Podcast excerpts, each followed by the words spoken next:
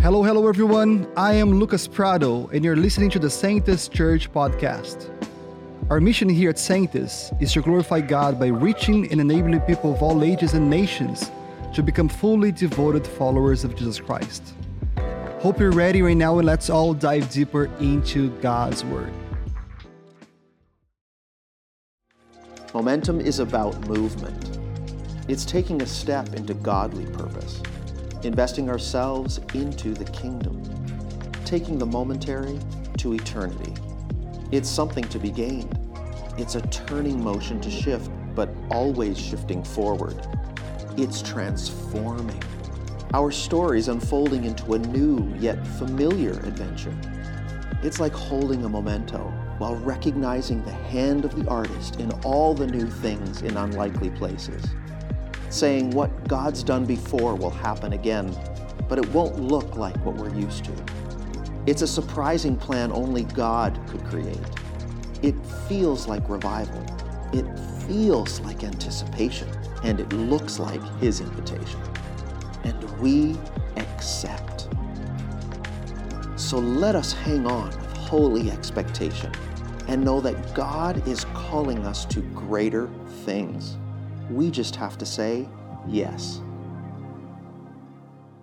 Hey, Sanctus Church, I hope you've been inspired and challenged through uh, our ACT series.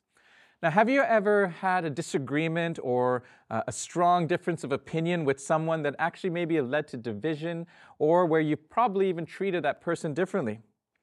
Well, you know, there was a story about a married couple that had very strong disagreements, and yet somehow the wife stayed calm throughout all of it and collected, seemed calm and collected. And so one day, the husband made a comment regarding his wife's restraint and said, You know, when I get mad at you, you never fight back. How do you stay so calm and in control of your anger?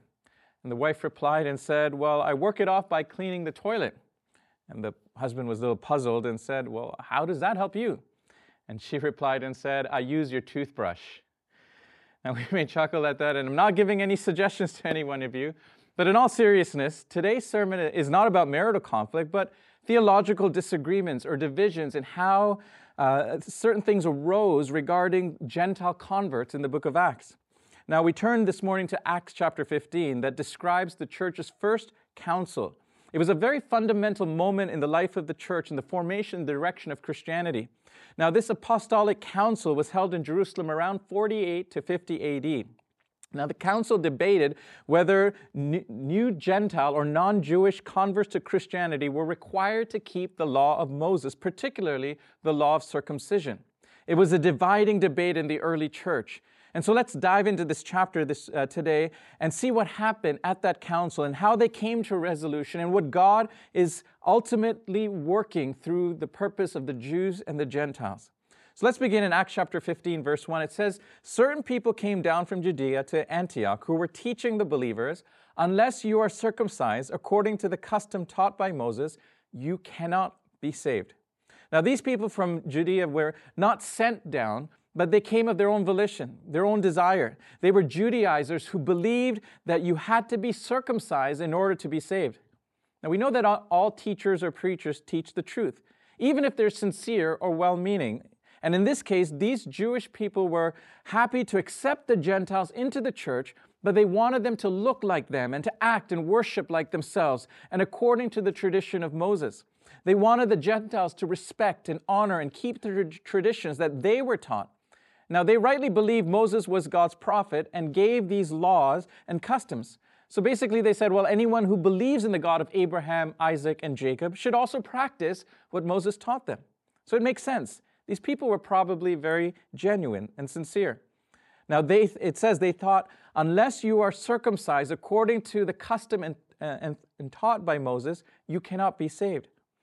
Now, circumcision, as we've looked at throughout the book of Acts, is the removal of the foreskin of the male genitalia. And it was a practice beginning from Abraham and was a physical sign that that person was part of God's covenant people or God's covenant family, the family of Abraham. Since John the Baptist was circumcised, Jesus was circumcised, then of course every male should be circumcised. The question was not if the Gentiles could be saved, but how the Gentiles are saved. Now, this was a passionate theological question that caused disagreement and division in the early church. Even today, many churches struggle with how people are saved. Some people put a lot of expectations and preconditions before someone is a true Christian. Maybe they're not dressing or talking or acting the way we expect them to. And so we question are they really saved? In verse 2, it says, Then this brought Paul and Barnabas into sharp dispute and debate with them. So Paul and Barnabas were appointed, along with some other believers, to go up to Jerusalem to see the apostles and elders about this question. Now, Paul and Barnabas got into a very sharp dispute, a debate with these Judaizers. The sharp, the word sharp expresses intense emotions with forceful differences. Basically, things got passionate. Both groups were convinced that they were correct, and their arguments were not changing the other person's opinion. As a result, they had to take their questions to the elders in Jerusalem. Now, doesn't this sound like the last six to eight years in our world? Sharp disagreements in politics with, regarding COVID and CRT and gender ideology and climate and DEI and so many other topics. Social media is filled with people with sharp disagreements, strong emotions, expressing their opinions.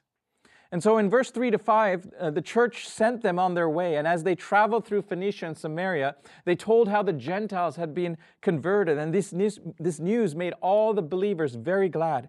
And when they came to Jerusalem, they were welcomed by the church, the apostles and elders, to whom they reported everything that God had done. So some of the believers who belonged to the party of the Pharisees stood up and said, The Gentiles must be circumcised and required to keep the law of Moses.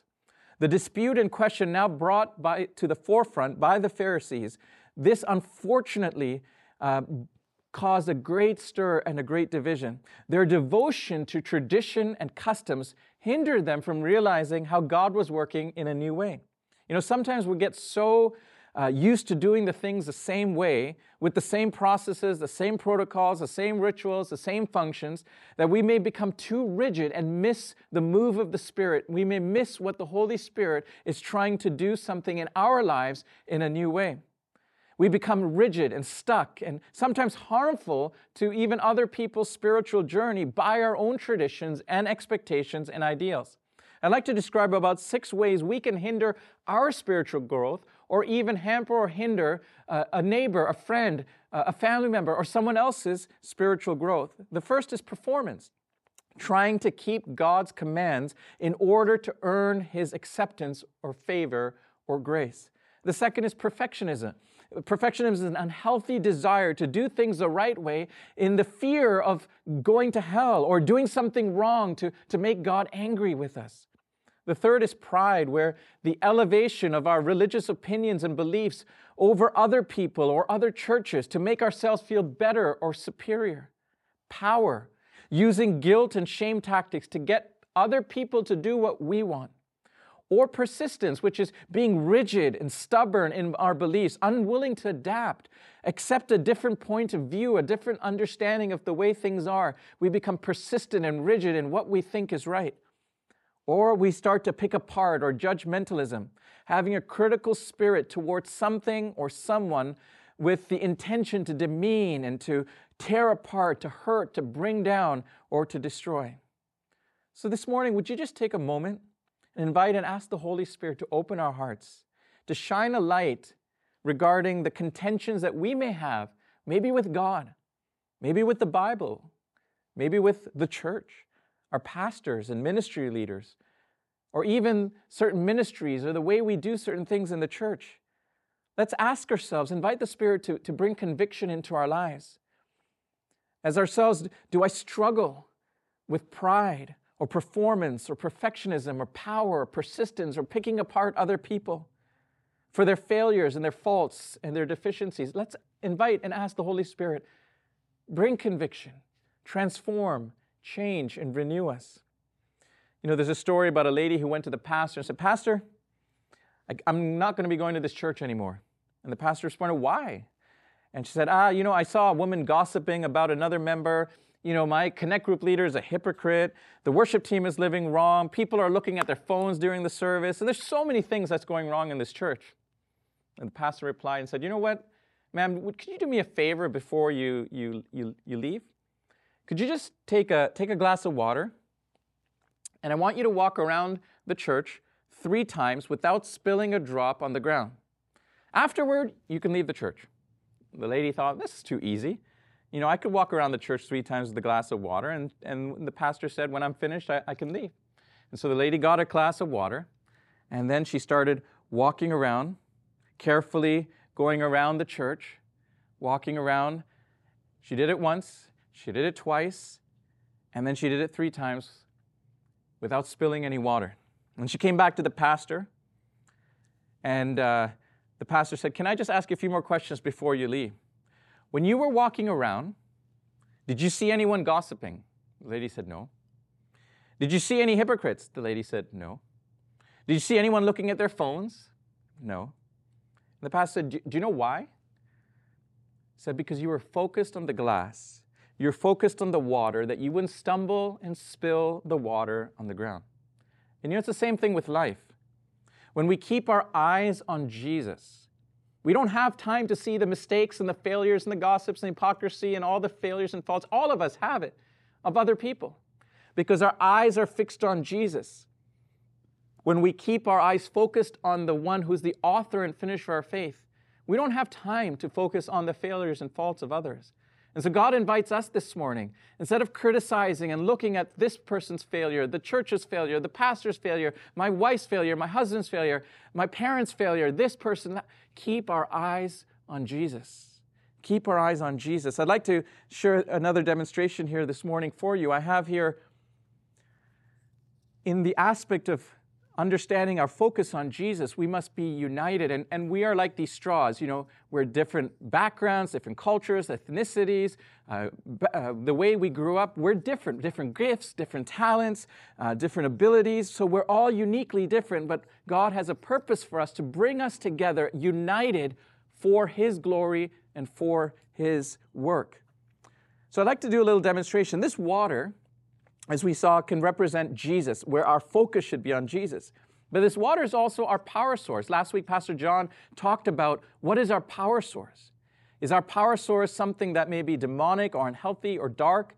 Or is our power source the Holy Spirit? And so, as we work together as a body, as a unit of the church, we need to be united and we need to, yes, keep our focus on Jesus, but also our power source should be through the power of the Holy Spirit in order for us to be united and to fulfill God's purpose as a church. And so I'm going to do this demonstration, and you can even try it at home one day. Is you take one straw, if I have one straw in the water and one straw out of the water, can speak of when there's division, when we are not in alignment and unity. And so when we try to drink the water, if you try it, put one straw in and out, nothing comes out. I am not able to drink the water.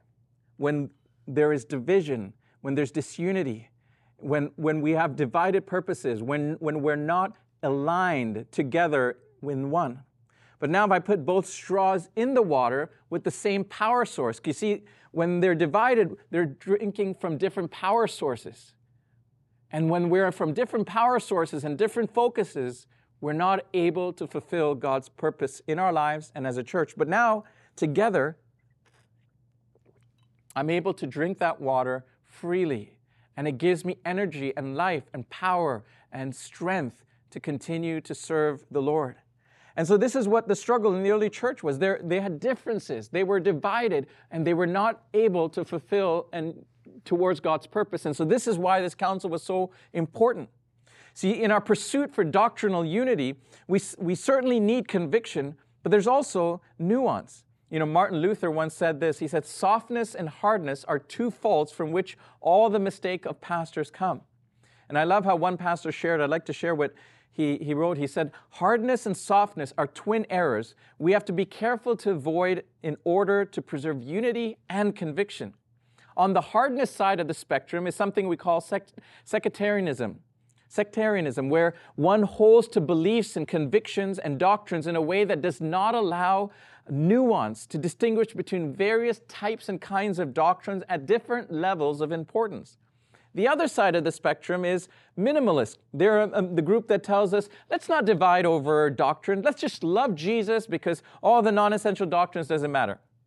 So, sectarianism sacrifice unity for the sake of doctrinal purity, while minimalists sacrifice sound doctrine for the sake of unity at all costs.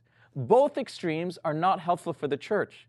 This pastor outlines four tiers of doctrines. The first order of doctrines are essential to the gospel, and without these, you're basically not a Christian. For example, if we deny the Trinity, or the div- divinity or the humanity of Christ, or the resurrection of Jesus, these are first order doctrines. The second order doctrines re- are required for the health and the practice of the church.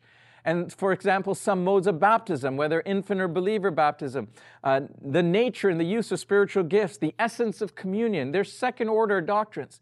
The third order doctrines are important to the theology of Christianity and they impact and inform second order doctrines. Uh, but they should not be the basis for division among Christians. For example, regarding the age of the earth or millennial theology, whether you're post or pre or amillennial. The fourth order of doctrine are, are not important to the gospel or the function of ministry. For example, instrumentalism in, the, in worship. Should we use drums in church? Should we use guitars or piano? Or maybe the precise dating of the books of the Bible. Let's, those are fourth order. Let's not divide and uh, churches and groups and families over fourth order doctrines. As someone else put it, the first order is absolutes, second order is convictions, third order is opinions, and fourth order are questions. The minimalists will keep very few in the first and second order, while the sectarians will mostly keep all of them either in the first or the second order. We just need wisdom how to live with conviction and unity. German Lutheran theologian, uh, theologian Rupert Melendinus, he said this very well known quote. We probably all know the quote. It says, In essentials, unity, in non essentials, liberty, but in all things, charity. You know, I, I, I, think this phrase is a beautiful summation of how to handle differences in doctrine, in conviction, in practices, and in beliefs. So now coming back to Acts 15, we look in verse 6, the apostles and the elders met to consider this question. And after much discussion, Peter got up and addressed them and said, Brothers, you know that some time ago God made a choice among you that the Gentiles might hear from my lips the message of the gospel and believe. God, who knows the heart, showed that he accepted them by giving them the Holy Spirit to them, just as he did to us. He did not discriminate between us and them, for he purified their hearts by faith. You see, Peter began his speech by alluding to his own experience, his own testimony of God, how he saved the Gentiles. Remember, we went through this in Acts chapter 10 when Cornelius and his family was brought into the family of God. You see, God did not look at their outward experience, their titles, their accomplishments, nor did He wait for them to get circumcised or follow any ritualistic uh, uh, observances, but God saved them by faith alone. God knew their hearts, cleansed them, purified them, and filled them with the Spirit.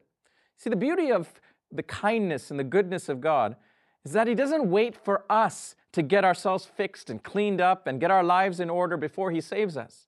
He accepts us with all of our mess and all of our sins and all of our failures. He deposits His Spirit in us to work in us, to change us, to transform us, to restore us, so we're not like we used to be. And so this morning, you may be a skeptic or a seeker, or maybe you're someone wondering whether Jesus truly loves me and accepts me. I want to invite you this morning to talk to Jesus. Why don't you say these words Jesus, I need you. Forgive me, cleanse me, and give me new life. You see, all it takes is a sincere heart in faith, trusting and believing that Jesus died on the cross to forgive us, to cleanse us, and He rose again to give us new hope and new life. And so this morning, will you pledge allegiance to King Jesus and follow him? Now, Peter continues and he says, Now then, why do you try to test God by continuing on the, uh, to putting on the necks of the Gentiles a yoke that neither you nor our ancestors were able to bear? No, we believe it is through the grace of our Lord Jesus that we are saved, just as they are. You see, Peter challenges them by asking them why are they testing God by putting these bondages, these laws and customs, heavy yokes upon them when they themselves, as Jewish devout people, could not even keep the law of Moses? They're expecting the Gentiles to keep the law of Moses when they themselves couldn't. You know, Peter was honest with them and said, We believe that we are saved through the grace of God alone. And so shouldn't the Gentiles? Then, verse 12, the whole assembly became silent. As they listened, Barnabas and Paul started telling about the signs and wonders that God had done among the Gentiles through them. People were stunned, and Peter did a fantastic job articulating the case for grace and proving that the law of Moses was not a requirement for salvation. Then Barnabas and Paul, they gave their account of how God was working even through their journey and their trip among the Gentiles, how Sergius Paulus from the city of Paphos heard the word and believed, how the Gentiles from the city of Antioch of uh, Pisidia believed in Jesus, how Jews and Greeks from Iconium got saved, how a crippled man from Lystra was healed, and many disciples were formed even through their travels. God was working, exciting things were happening, and God was doing marvelous and new things in the Gentile world. Now, in verse 13, it says, When they had finished, James spoke up. He said, Brothers, listen to me. Now, this is James, the brother of Jesus. Simon has described to us how God first intervened to choose a people for his name for the Gentiles. The words of the prophets are in agreement with what is written. After this, I will return and rebuild David's fallen tent. Its ruins will I rebuild, and I will restore it, that the rest of mankind may see the Lord, even all the Gentiles who bear my name, says the Lord, who does these things, things known from long ago. Do you notice what James is doing? He's tying all the voices and events together as they're sharing He's tying them to the prophetic word of God spoken hundreds of years ago from the prophet Amos in Amos 9:11.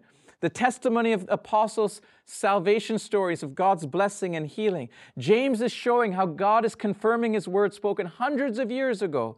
And then he renders his judgment and his proposal on how to incorporate the Gentiles to the church. Here, James alludes to the restoring of the tent or the tabernacle of David. Can I ask you a question today?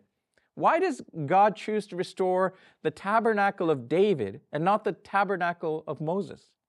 Why didn't God want to restore Solomon's temple? Remember, Solomon's temple was a glorious, beautiful, magnificent temple, far greater, far bigger than even David's simple tent. Well, when David brought the Ark of Covenant to Jerusalem from the house of Obed Edom, he placed it in a simple tent on Mount Zion. The ark represented the presence and the glory of God. Now, in Moses' tabernacle, the ark rested in the most holy place, and it was restricted from everyone except the high priest who would go in there once a year, and then the priest who worked in the holy place could experience, in one essence, the, the presence of God through the, ta- uh, through the Ark of the Covenant. However, David's tabernacle or tent was an open tent, accessible to everyone and anyone who would pass by. They could see and experience the presence and the glory of God. And that is why James tactfully and spiritually uses Amos 9:11 to teach his Jewish brothers, the elders there, how God made his presence accessible to all, not just to the circumcised Jews. And that is why Hebrews 4:16 says, "Let us come and let us approach God's throne of grace with confidence, so that we may receive grace and find uh, receive mercy and find grace to help in our time of need." James, through the Spirit and the wisdom of God, used Amos 9:11 to articulate God's plan and heart. And in Amos 12, 9:12, it says, God says that all nations will bear his name. You see, God called Israel not just because he wanted them to be his only people, but to be a model and a conduit in which the blessing of God would flow through them to all nations. And then James says, It is my judgment, therefore, that we should not make it difficult for the Gentiles who are turning to God. Instead, we should write to them, telling them to abstain from food polluted by idols, from sexual immorality, from the meat of strangled animals, and from blood.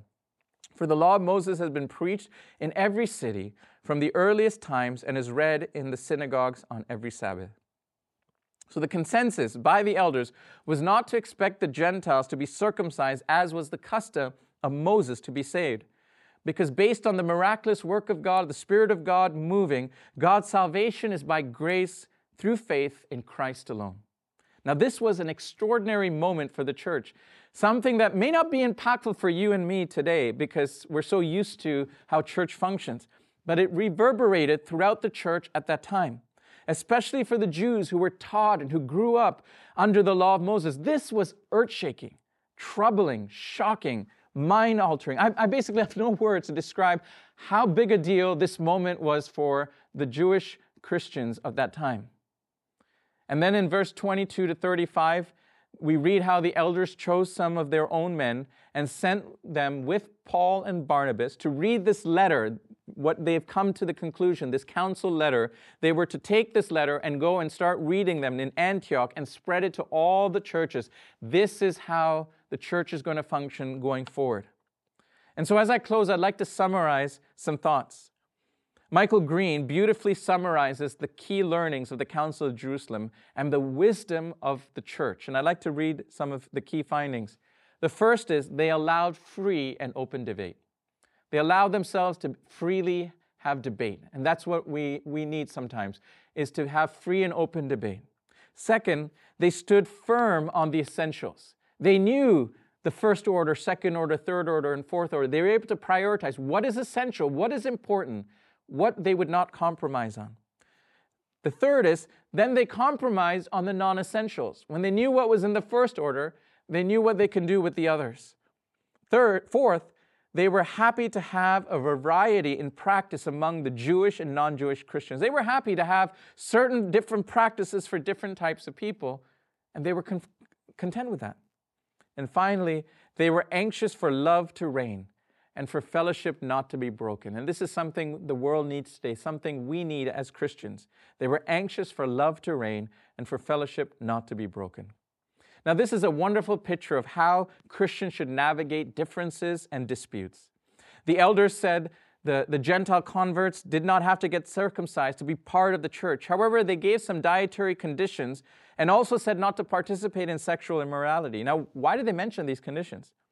Because in most cities, non Jewish believers and had to live alongside Jewish believers who had been brought up by the Levitical customs and food restrictions, and they were told to avoid uh, non Jewish people and they had to eat certain types of food and not eat certain types of food. So, in order for them to have the free association, for the Gentiles and the Jews to have connection, especially when they were having table fellowship, for example, communion at, in the early church was done over a meal, not as it's done today, but for the sake of unity and function, the elders said, okay, keep some of these uh, restrictions, these food restrictions, in order to bridge the gap so they can actually function together and they could eat together and serve together and fellowship together. But you read a little later on, particularly in the book of Corinthians, how Paul allowed people, according to their conscience, to eat meat offered to idols. And now that's another topic and another sermon for another day. But it's worth noting that the only condition to continue was such from the very beginning of time, from the Old Testament and New Testament, was sexual immorality, because any sexual activity outside the confines of marriage is sin. And so, as I mentioned before, God wants to restore the tabernacle or the tent of David. Why? Because it was an open tent, accessible to all people of all nations. And this is God's heart and God's purpose for humanity. The Council of Jerusalem was a pivotal moment for the church because it officially codified and authorized the Gentiles to be part of the church, the family of God. God was working to bring people, as we read in the first 14 chapters of the book of Acts, from Simon to Cornelius to uh, the Ethiopian eunuch and a host of others. And now the elders affirmed and confirmed what the Spirit of God was already doing. At the very core, Scripture outlines God's plan to unify diverse nations into one new humanity through Jesus. The Jesus movement is the most culturally uh, and ethnically diverse movement in human history. God unites nations of all backgrounds while still retaining the beauty and the uniqueness of each culture and each nationality.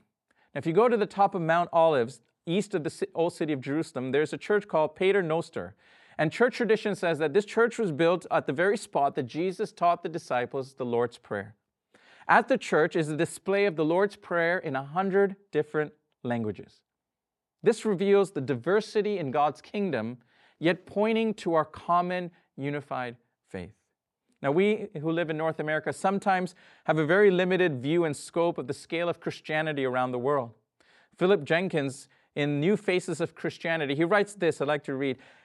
In the world today, there are approximately 2 billion Christians. Of those, the largest contingent, about 530 million, live in Europe. Close behind is Latin America, 510 million. Africa is about 390 million. Asia has about 300 million. However, if we project towards the future, those numbers quite they change rapidly. In 2025, the title for the most Christian continent, the continent with the largest number of Christians, will be in competition between Africa and Latin America.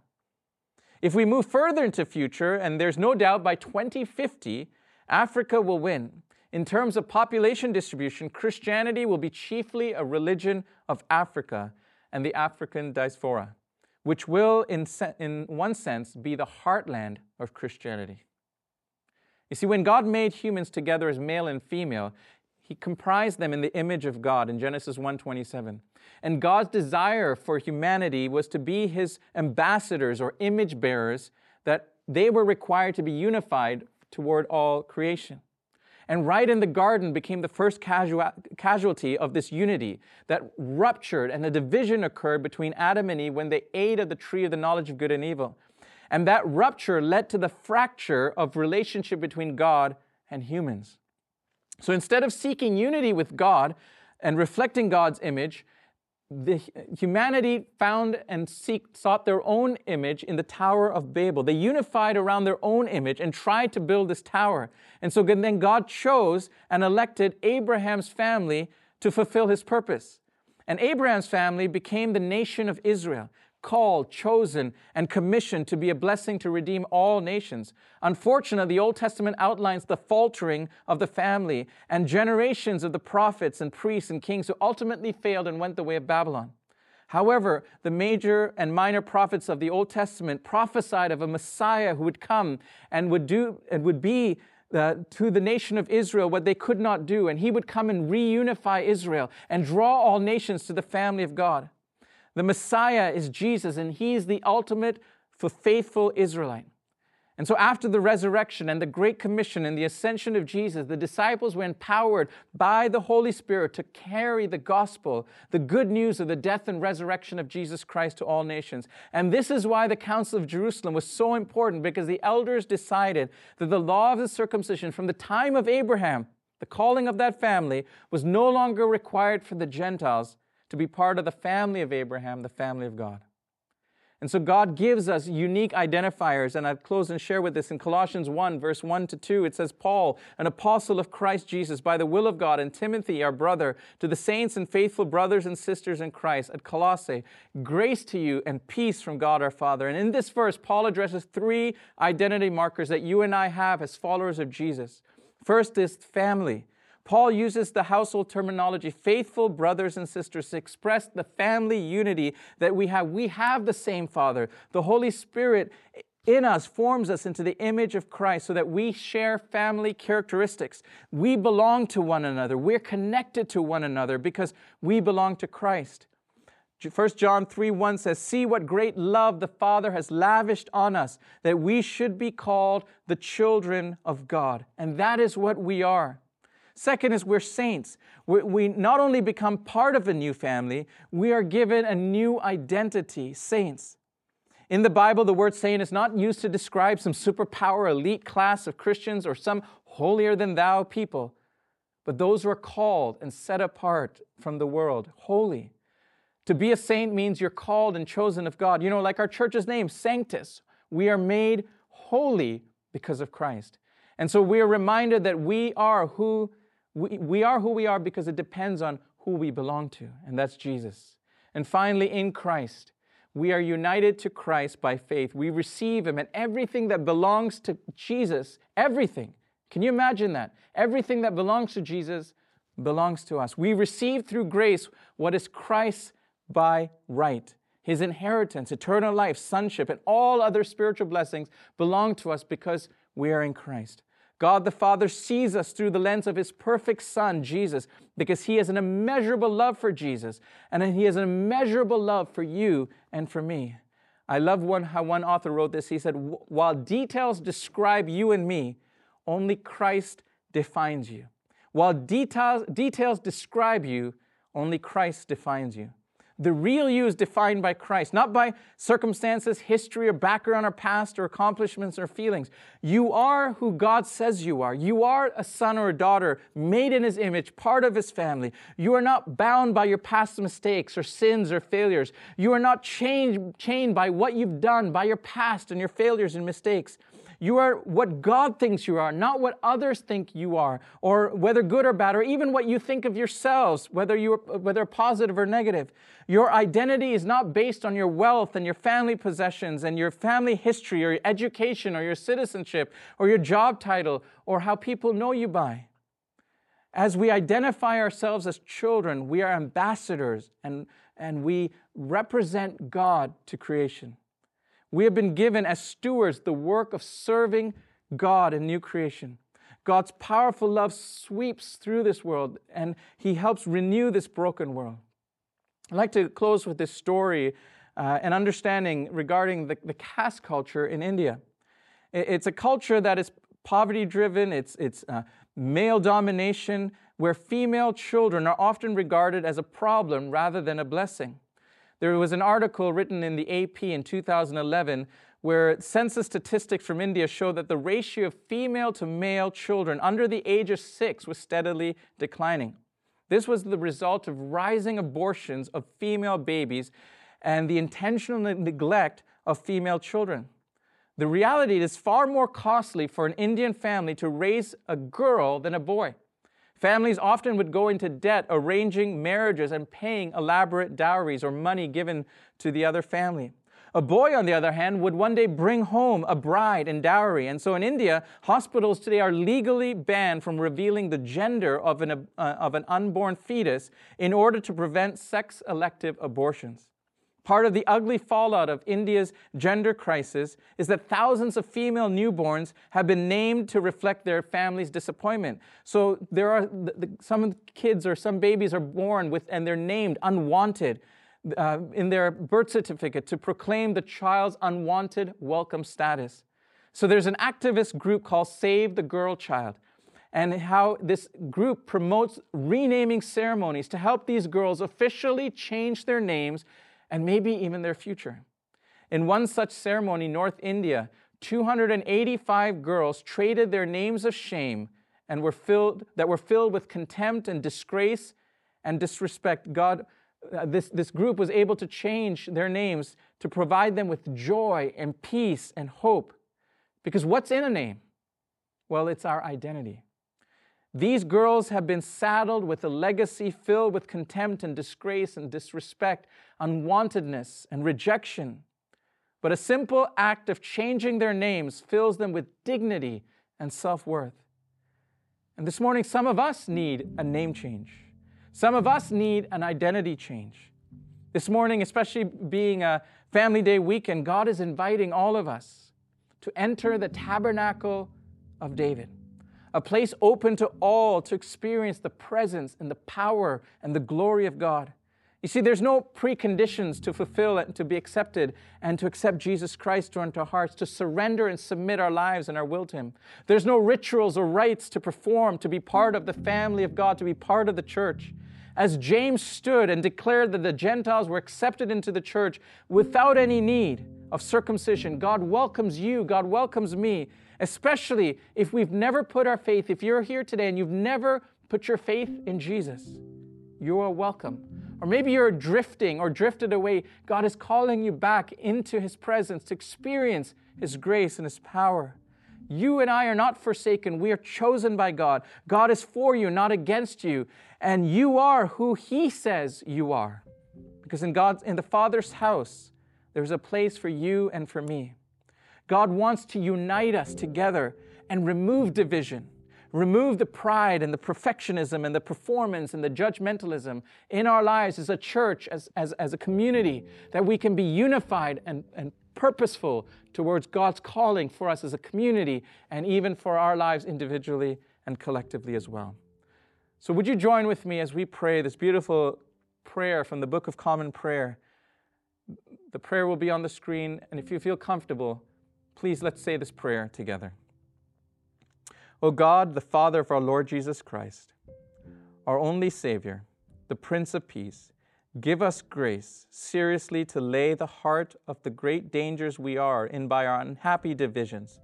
Take away all hatred and prejudice, and whatsoever else may hinder us from godly union and concord. That as there is but one body and one spirit and one hope of our calling, one Lord, one faith, one baptism, one God and Father of us all, so we may henceforth be all of one heart and of one soul united in one holy bond of truth and peace, of faith and charity, with one mind and one mouth glorify Thee, through Jesus Christ our Lord. Amen.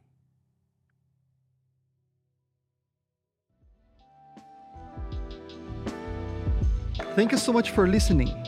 If you'd like to learn more about us, please visit our websites at sanctuschurch.com. There you find ways to support our ministry and God's vision for this church. And last but not least, if you like what you're hearing, be sure to hit the follow button to be notified when another episode releases. Well, that's it for today, and may God bless you so, so much.